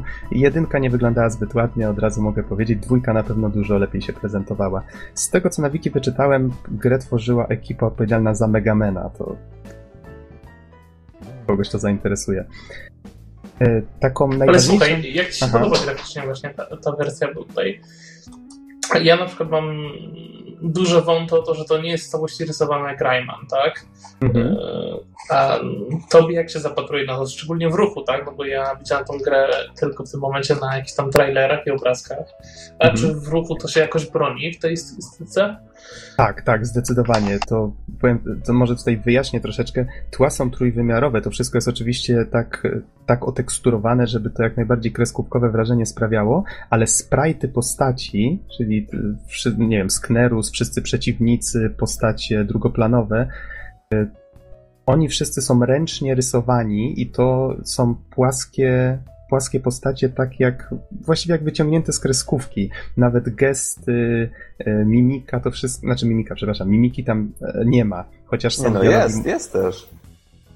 To znaczy, w sensie nie kłapią dziobem, jak aktor mówi, o to mi bardziej chodzi, bo oczywiście jakieś tam miny stroją i one wszystkie kojarzą się bardzo z serialem, one są wręcz tak, widać, że ktoś najpierw obejrzał, jak to było wcześniej animowane, czyli to, co fani kojarzą i przeniósł to jakby na wyższą rozdzielczość, narysował to wszystko jeszcze raz. Animacja jest bardzo płynna, to jest, myślę, duży plus i to wszystko wygląda w ruchu fajnie. Mnie się bardzo podoba.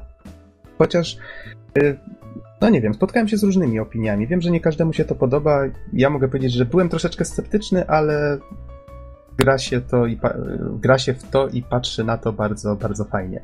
E, to skoro wiecie, tak zaczęliśmy od tej oprawy, muzyką oczywiście zajął się znowu, jak to w grach Way Forward zazwyczaj bywa, ich wewnętrzny kompozytor Jay Kaufman, znany też jako Wirt. No i tutaj muzyka była o tyle ważna, że ta gra była znana ze swojej muzyki, a zwłaszcza z motywu yy, księżycowego, bo jest taki etap, który jest jeden skarb umiejscowiony właśnie na księżycu i ten motyw muzyczny był tutaj chyba najbardziej znany z tej wersji NESowej, był remasterowany przez ludzi, remiksowany na YouTubie czy w innych miejscach setki razy chyba. No I wszyscy się zastanawiali właśnie, jak Wirt sobie z tym poradzi. No, muszę przyznać, że muzyka tutaj napędza tę grę znakomicie. Świetnie są zremasterowane wszystkie kawałki. Jeszcze w napisach końcowych ten motyw właśnie księżycowy, ten najbardziej znany w takim bardziej spokojnym wykonaniu, y, pianino, wiecie, te sprawy, więc myślę, że bardzo fajnie to wyszło. Oczywiście jest też taka troszeczkę odświeżona wersja y, tego motywu przewodniego znanego z serialu z wokalem, więc jest jak najbardziej super pod tym względem. Myślę, że warto jeszcze wspomnieć o głosach, bo tutaj powiedziałem, że są E, że są dialogi, e, trzeba tutaj dodać, że głosy podkładają, z tego co mi wiadomo, te same osoby, które w angielskiej wersji serialu właśnie podkładały. Czyli może tutaj wspomnę o Alanie, Alanie Youngu. Wake'u. No właśnie o dwóch Alanach dzisiaj mówimy. Alan Young, który podkłada głos w oryginalnej wersji angielskiej DuckTales y, pod Sknerusa. No tutaj o nim tylko wspomnę. To jest o tyle niezwykłe, że jeżeli dobrze policzyłem, on ma teraz 94 lata. A i tak dał radę bez problemu, no, czy bez problemu to nie wiem, ale podłożyć głos pod Sknerusa i Wiecie, to sprawia, że takie kwestie, które Sknerus wymawia czasami na zasadzie ta stara kaczka nadal ma to w sobie, to, to, to zyskuje takiego drugiego dna. To, to faktycznie no, budzi respekt, że, że ten człowiek tak, tak tą postać buduje od tylu lat, ją tworzy. No i w sumie tak się, Don, zapytałeś mnie przed podcastem o polską wersję. Niestety nie ma polskiego dubbingu, nie ma nawet polskich napisów, strasznie szkoda. Myślę, że Disney mógłby o to zadbać, widocznie no było właśnie, trochę... tym bardziej szkoda, że, że polski dubbing yy, też jest niezły, naprawdę świetny. Zwłaszcza, mm -hmm. nie wiem, siostrzeńców, którzy też kwaczą dobrze. Także Wiesz, no, no to zapowiada w pamięć i naprawdę szkoda, że nie ma polskiej wersji. Nie wiem, czy coś się zmieni w tym temacie, no ale no, no cóż, no trudno. Aha. Ja ci powiem, że tutaj abstrahując troszeczkę od gry, ale obiecuję, że tak na sekundkę tylko odejdę. Y, polski dubbing, ten oryginalny, 91-93 rocznik, y, tam pod Sknerusa podkładał już niestety zmarły y, głos Eugeniusz Robaczewski, no i to jest jakby ten sknerus mojego dzieciństwa. Wiesz, ja ten głos kojarzę z tą postacią. Z kolei w tej chwili, z tego co mi wiadomo, tamte kopie tego serialu spłonęły w archiwach TVP i w tej chyba od 93 dopiero w 2007, jak wyczytałem na wiki, dopiero wtedy wznowiono y, w ogóle w Polsce, wiesz, wyświetlanie tego serialu. Tam już nie pamiętam na którym kanale, Mini Mini czy innych tego typu dziecięcych kanałach. I tam już zupełnie, wiesz, musieli nowych aktorów w ogóle poszukać. Tam może są jacyś wspólni między tymi wersjami, ale w każdym razie w tej chwili dzieci znają Sknerusa z innego głosu niż ja go pamiętam, nie? Więc fajnie, że można w sieci jeszcze znaleźć przez fanów wygrzebane z kaset y, VHS. A wiecie, takie ze szpulką, nie? Bo tu niektórzy też mogą mnie kojarzyć. A może nie będę aż taki wredny. No to, to fani wygrzewali w te stare kopie. Jeszcze z Eugeniuszem Robaczewskim można, można właśnie natrafić i, i polecam właśnie tych poszukać. A w tej chwili, tak może już dla, dla porządku wspomnę, że Jerzy Złotnicki podkłada głos w tej chwili pod Sknerusa. Dobra, jest... to może teraz przejdźmy do tematu, jak się w to gra, jakie są poziomy i tak dalej, i tak dalej. Okej, okay. wracając właśnie do tego, myślę, że tu głosy są o tyle ważne, że WayForward pierwsze co zrobiło, to wzięło materiał źródłowy, czyli wzięli tą grę od Capcomu, która powiem wam szczerze, ona nie miała zupełnie sensu. Kompletnie. Były oczywiście, było menu z tym wielkim komputerem, w którym Sknerus tam ma pokazane, nie wiem, jakie miejsca świata może odwiedzić, gdzie ma jaki artefakt do znalezienia. Y, w każdym z tych etapów pojawiały się postacie znane serialu. No nie wiem, był Śmigacz, była, była Tasia Siostrzeńcy, była...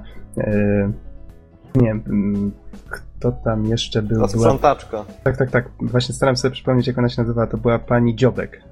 No, więc e, różne, różne postacie znane z serialu, no nie wiem, wiesz, robot. Trudno trochę mówić o tym zupełnie poważnie. E, wiem, wiesz, to wszystko jest na swój sposób przyjemnie infantylne, ale powiem ci szczerze, jak człowiek się kieruje sentymentem, to to nadal jest fajne. Ja nawet wracałem do tego serialu od czasu do czasu i to jest bardzo, bardzo fajne, bardzo klimatyczne, ja to po prostu lubię. I wracając już znowu do tej gry, WayForward dodało do niej fabułę. Czyli to, czego zabrakło, jakby kapką powrzucało tam wszystko. Jak leciało. W etapie księżycowym bossem był na przykład wielki szczur. I ja nawet widziałem gdzieś jakiś program na YouTubie czy, czy na Game Trailers, gdzie się zastanawiali właśnie, wiesz, na zasadzie tajemnice gamingu. To właściwie twórcy chcieli przez to powiedzieć, nie? Wielki szczur na księżycu. Okej. Okay. I WayForward nie zmieniało tych dziwa, dziwacznych rzeczy, oni po prostu wzięli to jako fakt i stwierdzili, okej, okay, w takim razie jak tak z punktu widzenia serialu to by miało sens, nie? Tak o tyle o ile. No i złożyli z tego w miarę spójną historię, dodali do tego prolog, w którym bracia B atakują skarbiec Sknerusa. To jest taki etap, który ze względu na to, że struktura tej gry jest taka, że możemy sobie wybrać, od którego etapu chcemy zacząć, i potem sobie możemy wybierać, właśnie wracać do, do skarbca i tam przy tym komputerze sobie wybierać, gdzie w następnej kolejności chcemy lecieć, no to oryginał nie miał żadnego treningu, żadnego samouczka dla gracza. No to oni to naprawili, dodali właśnie prolog, w którym bracia B atakują skarbiec, i tam jak przejdziemy ten prolog, to się okazuje, że ich celem był jakiś stary, yy, jakiś stary portret no i w tym portrecie oczywiście co było? Jakaś mapa skarbów. I okazało się, że jest pięć skarbów umiejscowionych w różnych miejscach na świecie lub poza światem, czyli właśnie ten etap księżycowy. No i mamy tutaj pięć właśnie poziomów, czyli mamy Amazonię, mamy Transylwanię, mamy Himalaję, afrykańską kopalnię, no i właśnie księżyc, czyli takie zupełnie różne środowiska. One zostały tutaj bardzo fajnie przedstawione. No, na, to oczywiście to, to, są pomysły, które się pojawiają też w oryginale, czyli na przykład w Himalajach y, możemy się zakopać w śniegu, albo mamy tutaj też takie fragmenty, w których jedziemy y, wózkiem kopalnianym, bardzo fajne. Transylwenii na przykład w zamku Kwakuli, czy, czy jak oni go tam nazwali, nie jestem pewien, ale chyba nie chcieli, żeby to się kojarzyło z takim starym serialem. Pamiętam też była taka kreskówka, nie pamiętam czy to Disney był za nią odpowiedzialny, czy nie. E, w każdym razie w piwnicach tego zamku e, musimy w ciemnościach iść. No tego, tego typu są tutaj fajne urozmaicenia. Wiesz co, Noxu, ja w ogóle obejrzałem sobie, tak jak powiedziałem, kawałek gameplayu Aha. E, i muszę ci powiedzieć, że też grałem w oryginał, e, w tą pierwszą część z 89 roku.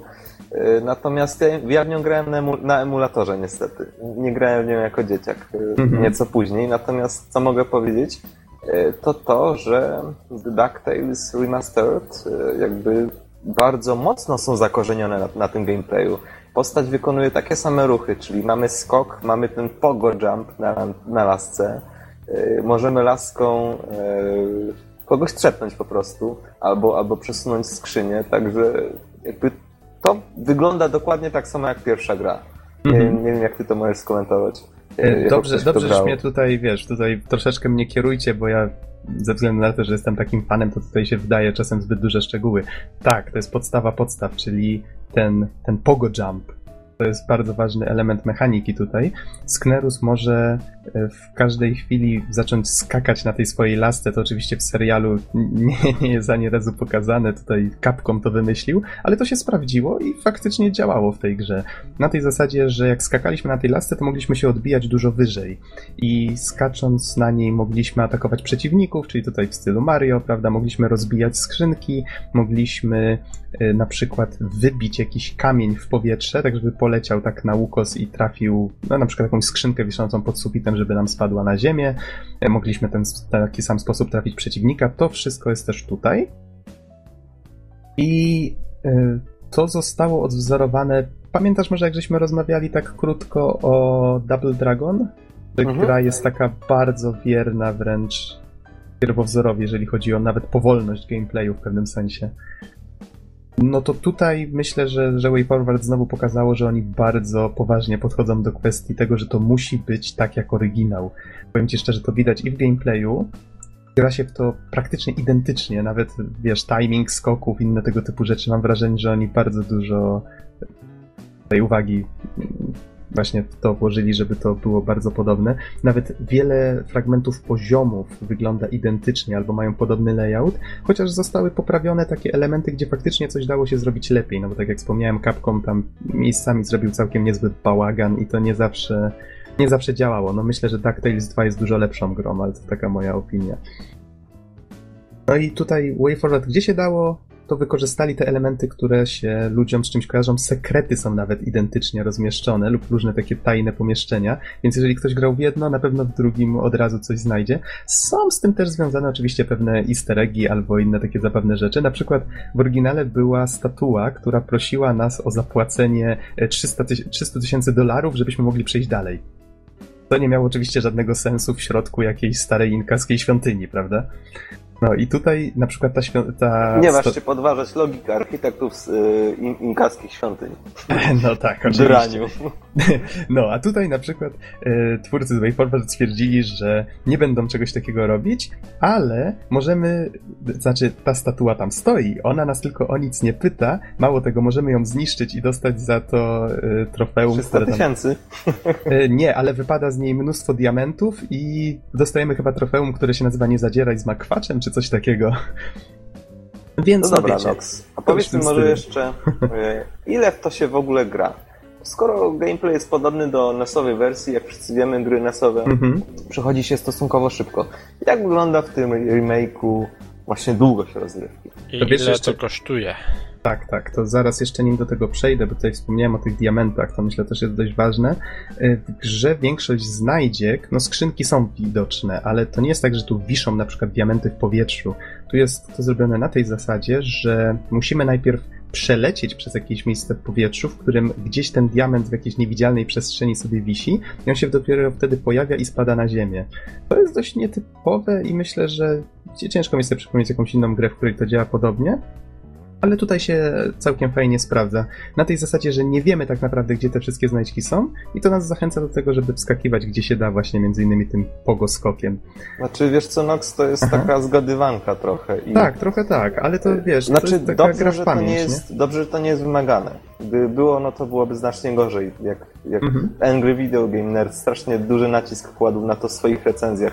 W którejś tam Castlevanii trzeba było zawsze sprawdzać, która platforma jest prawdziwa, a która nie. Mhm. Więc dobrze, że. Znaczy, moim zdaniem jest to średnie rozwiązanie. Natomiast w przypadku takich znajdziek y, dodatkowych, no okej, może sobie być. Niektórzy będą skakać i sprawdzać każdy kąt, a inni po prostu będą mogli przejść nad tym do porządku dziennego i grać dalej. Czyli, czyli okej. Mhm. Y, No i to, tak jak mówię, tutaj to się sprawdza całkiem nieźle. Tak jak mówisz, nie jest to obowiązkowe. Pod koniec y, każdej planszy komputer podlicza nam właśnie ile żeśmy tego zdobyli.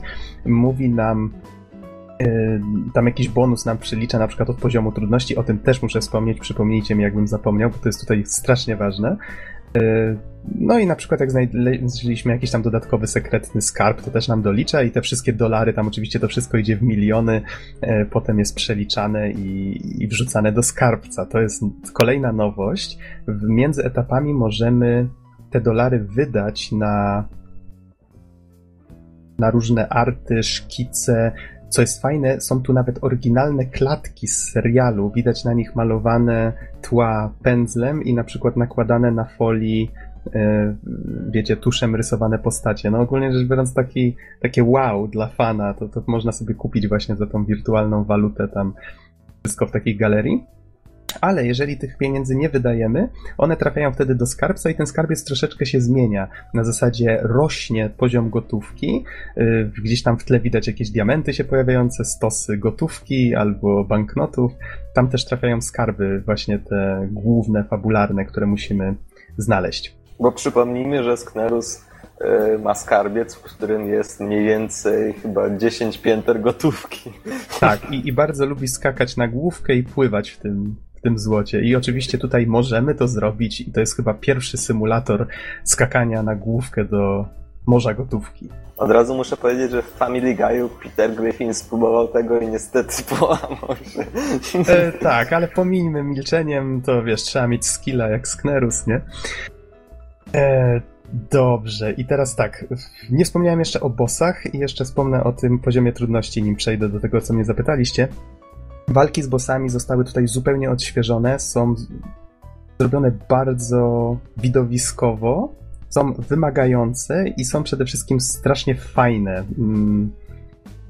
W pierwowzorze nie było tak dobrze, tam po prostu musieliśmy skoczyć powiedzmy przeciwnikowi, który tam latał w jakiś konkretny sposób po okolicy, pięć razy na głowę i koniec. Tutaj każdy z tych przeciwników ma wymyślone te walki zupełnie od nowa, chociaż są inspirowane tymi starymi na przykład z każdym takim skokiem na głowę jakby troszeczkę tempo wzrasta. Przeciwnik się porusza szybciej, robi jakieś takie bardziej skomplikowane y, rzeczy, na przykład w Amazonii, jak próbujemy to berło zdobyć, to taka wielka statua y, zaczyna ruszać różnymi elementami ścian i musimy na przykład wskakiwać albo omijać, żeby nas nie zgniotły i to y, jakby szablon tego, jak te ściany się ruszają, zmienia się właśnie w zależności od tego, ile, ile razy skoczymy na głowę tej, temu pomnikowi.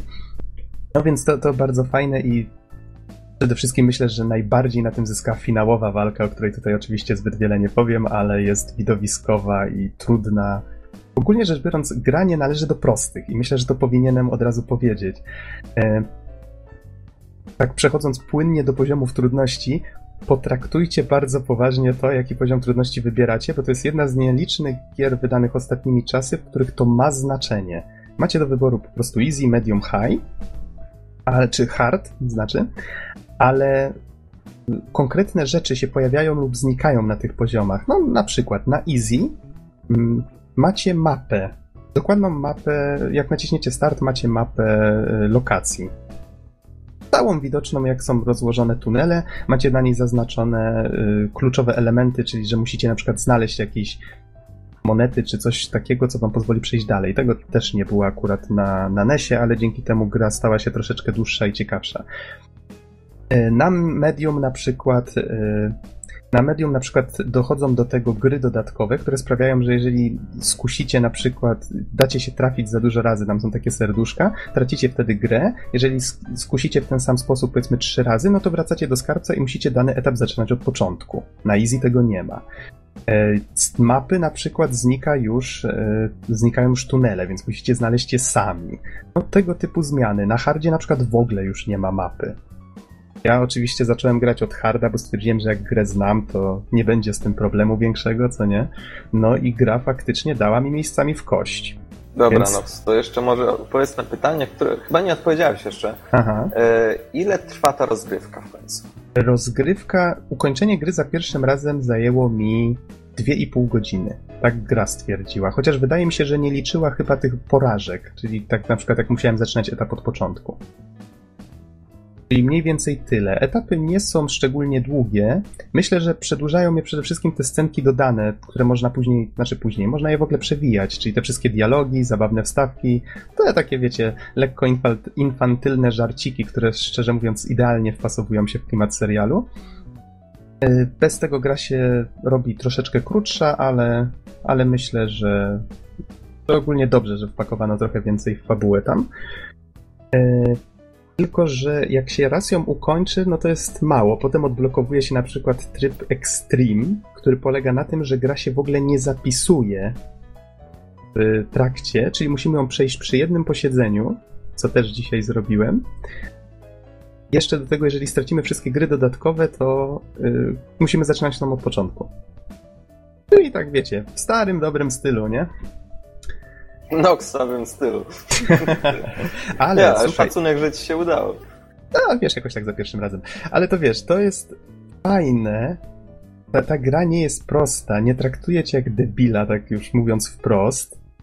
Na początku uczy cię zasad, a potem mm, pokazuje, daje ci po prostu szansę, żebyś mógł wyćwiczyć się, nauczyć się tego gameplayu, żebyś mógł na tych planszach, wybierając sobie, którą wolisz. Niektóre są prostsze, niektóre są trudniejsze, gra nie podpowiada, które są które, Musisz po prostu samemu grać, bawić się tym, y, ćwiczyć ten gameplay i czerpać satysfakcję z tego, że kolejne etapy udaje ci się ukończyć i, wiesz, że odnosisz jakby sukcesy. To jest gra stworzona w starym, dobrym stylu, co widać już po recenzjach, bo wielu recenzentów właśnie narzeka na to, że jest na przykład zbyt trudna, że, że zbyt oldschoolowa, ale wydaje mi się, że WayForward właśnie to próbowało zrobić, że oni przede wszystkim chcieli trafić do tych starych fanów, którzy pamiętają, jak się w tę grę grało, a jednocześnie odświeżyć ją tak, żeby bardziej była wierna serialowi, a nie, a nie właśnie tej takiej, wiecie, kapkomowskiej wizji, która była taka troszeczkę, no, od czapy, że tak się wyrażę kolokwialnie. No dobra. Bardzo, bardzo myślę, fajnie to że... współgra.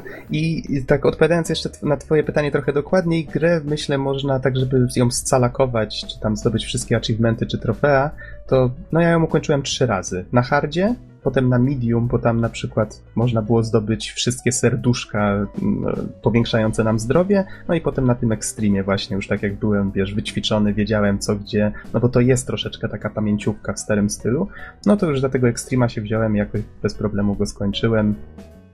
Więc zajęło no mi dobra. to tak z 5 godzin ponad spokojnie. No dobra, no to teraz y, pytanie myślę, że już powoli podsumowujące. Mhm. Jeśli nie masz nic do dodania. Ja wiem, że ty masz, ale... Oczywiście, ale, że ale myślę, że, że na potrzeby recenzji e, powoli, powoli temat się wyczerpuje. Czyli komu byś tę grę polecił? Oczywiście wyjąwszy fanów starej gry e, i fanów Sknerusa samego. Mhm. Hmm. To mogę to połączyć w takim razie z ceną, czyli pytanie od Norberta. E, gra kosztuje z tego co widzę na Steamie 14 euro, to jest tak, no, troszeczkę mniej niż 60 zł. Jest to kupa szmalu. Jak Wiem, na 2,5 godziny. Jak na 2,5 godziny, dlatego ma to wpływ na moje podsumowanie. Dlatego, e, jeżeli jesteście fanami serialu, którzy lubią platformówki, pamiętają tą część z NESa i lubią przede wszystkim gry dopracowane, fajne, ładne, w które się fajnie gra i do których chce się wracać, to myślę, że te osoby powinny w ciemno tę grę kupić. Pamiętajcie, Jeżeli... że są rzeczy ważniejsze niż pieniądze i oddychanie. E, to jest coś, co powiedziałem, jak mnie zapytałeś po raz pierwszy, ile na to wydałem. Tak, zgadza się. I jeżeli nie oglądaliście nigdy kaczych opowieści, ale lubicie dobre platformówki, myślę, że powinniście poczekać, aż ta gra stanieje. Ciężko mi powiedzieć, czy to nastąpi, bo to gra Disneya, a ja nie jestem w stanie powiedzieć dokładnie, jak, w jakim one tempie tanieją, ale może być różnie. Przy czym mm, fanów jeszcze Way Forward poinformuje, że pomimo tego, że to Jay Kaufman jest odpowiedzialny za soundtrack, no to obawiam się, że jednak tutaj, wiecie, licencje od, od Capcomu i Disneya sprawią, że on tym razem nie opublikuje tego soundtracku na, na swojej stronie za darmo do ściągnięcia, więc no cóż, musicie uwierzyć na słowo, że jest, jest bardzo fajny. No nie wiem, czy macie jeszcze jakieś pytania? Ja to staram się sobie przypomnieć, o wszystkim wspomniałem. Wspomniałem o gameplayu, tutaj w sumie o mały włos nie wspomniałbym o najbardziej istotnych rzeczach. Y, Wspomniałem o bossach, o grafice, o muzyce, wspomniałem trochę nawet o historii serialu. Hmm.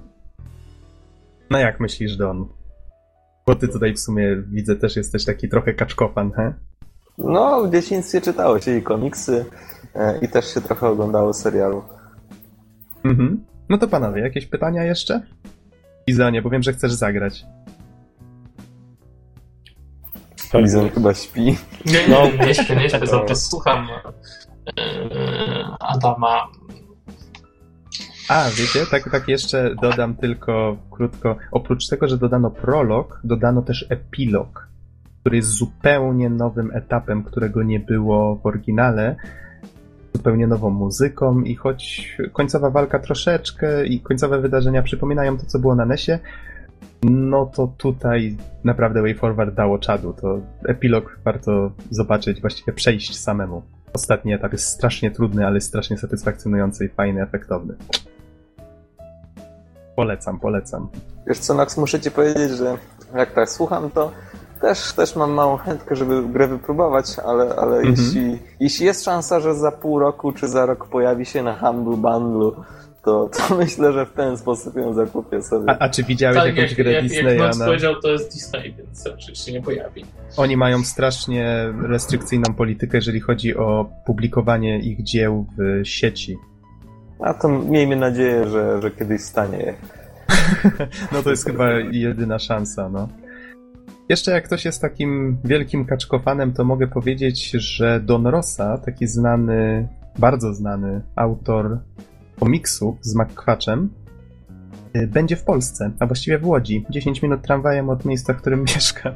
Y, W październiku bodajże, albo we wrześniu, to był y, festiwal komiksu i gier, tak? Na którym już żeśmy dwukrotnie byli. Mhm. I No, właśnie no. Don Rosa będzie w tym roku gościł. To jest twórca komiksu znanego w Polsce jako Życie i czasy Sknerusa McQuatcha. Taki ponad 200 stron miał, pamiętam. Świetna rzecz, świetna lektura dla kogoś, kto się interesuje tą postacią. Naprawdę piękna, piękny komiks. No i to myślę tak, Tak, na... kiedy jest festiwal gier komiksu? Zaraz mogę sprawdzić. Ja podejrzewam, że my znowu będziemy, bo rok temu żeśmy byli. Mhm, tak, tak, ja na pewno pojadę. Oczywiście, żeby zdobyć też autograf na swoim komiksie, nie? No dobrze, już patrzę w takim razie, skoro się pytanie pojawiło. Mm, Festiwal Gier i Komiksu, 24 festiwal i to będzie Łódź, 4-6 października 2013. Więc zachęcam, zachęcam. Myślę, że kaczkofani mają powód, żeby przejechać do Łodzi w tym roku. No i tym pozytywnym akcentem Tak, myślę, że możemy kończyć, jeżeli nie ma już żadnych pytań. A nie ja ma? idę popływać w skarbcu, nie wiem jak wy. Bamboli, bambolak. Nie no, No ale tak, tak szczerze powiedziawszy, to ta gra jest o sknerze, której, która jest najbogatsza na świecie i pomagamy mu być jeszcze bogatszym. Tak, Tak ale zwróć naprawdę. uwagę, że tak jak w duchu serialu, tutaj główny wątek jakby, choć Sknerus dąży do tego, żeby powiększyć swoje bogactwo, to z drugiej strony zawsze wydarzenia tak się prowadzą, żeby y, żeby dać jakby odbiorcy do zrozumienia, że on ma jednak dobre serce i że ważniejsza jest dla niego rodzina jednak niż te pieniądze, prawda? Chociaż, Zawsze ciężko, chociaż ciężko mu to czasem przyznać. No, No więc dokładnie, dobra. No to tym, tym pozytywnym akcentem Możemy kończymy. kończyć. Tak, i dziękujemy Wam bardzo za słuchanie i do usłyszenia w następnym podcaście. Trzymajcie się. Trzymajcie się. Siemka.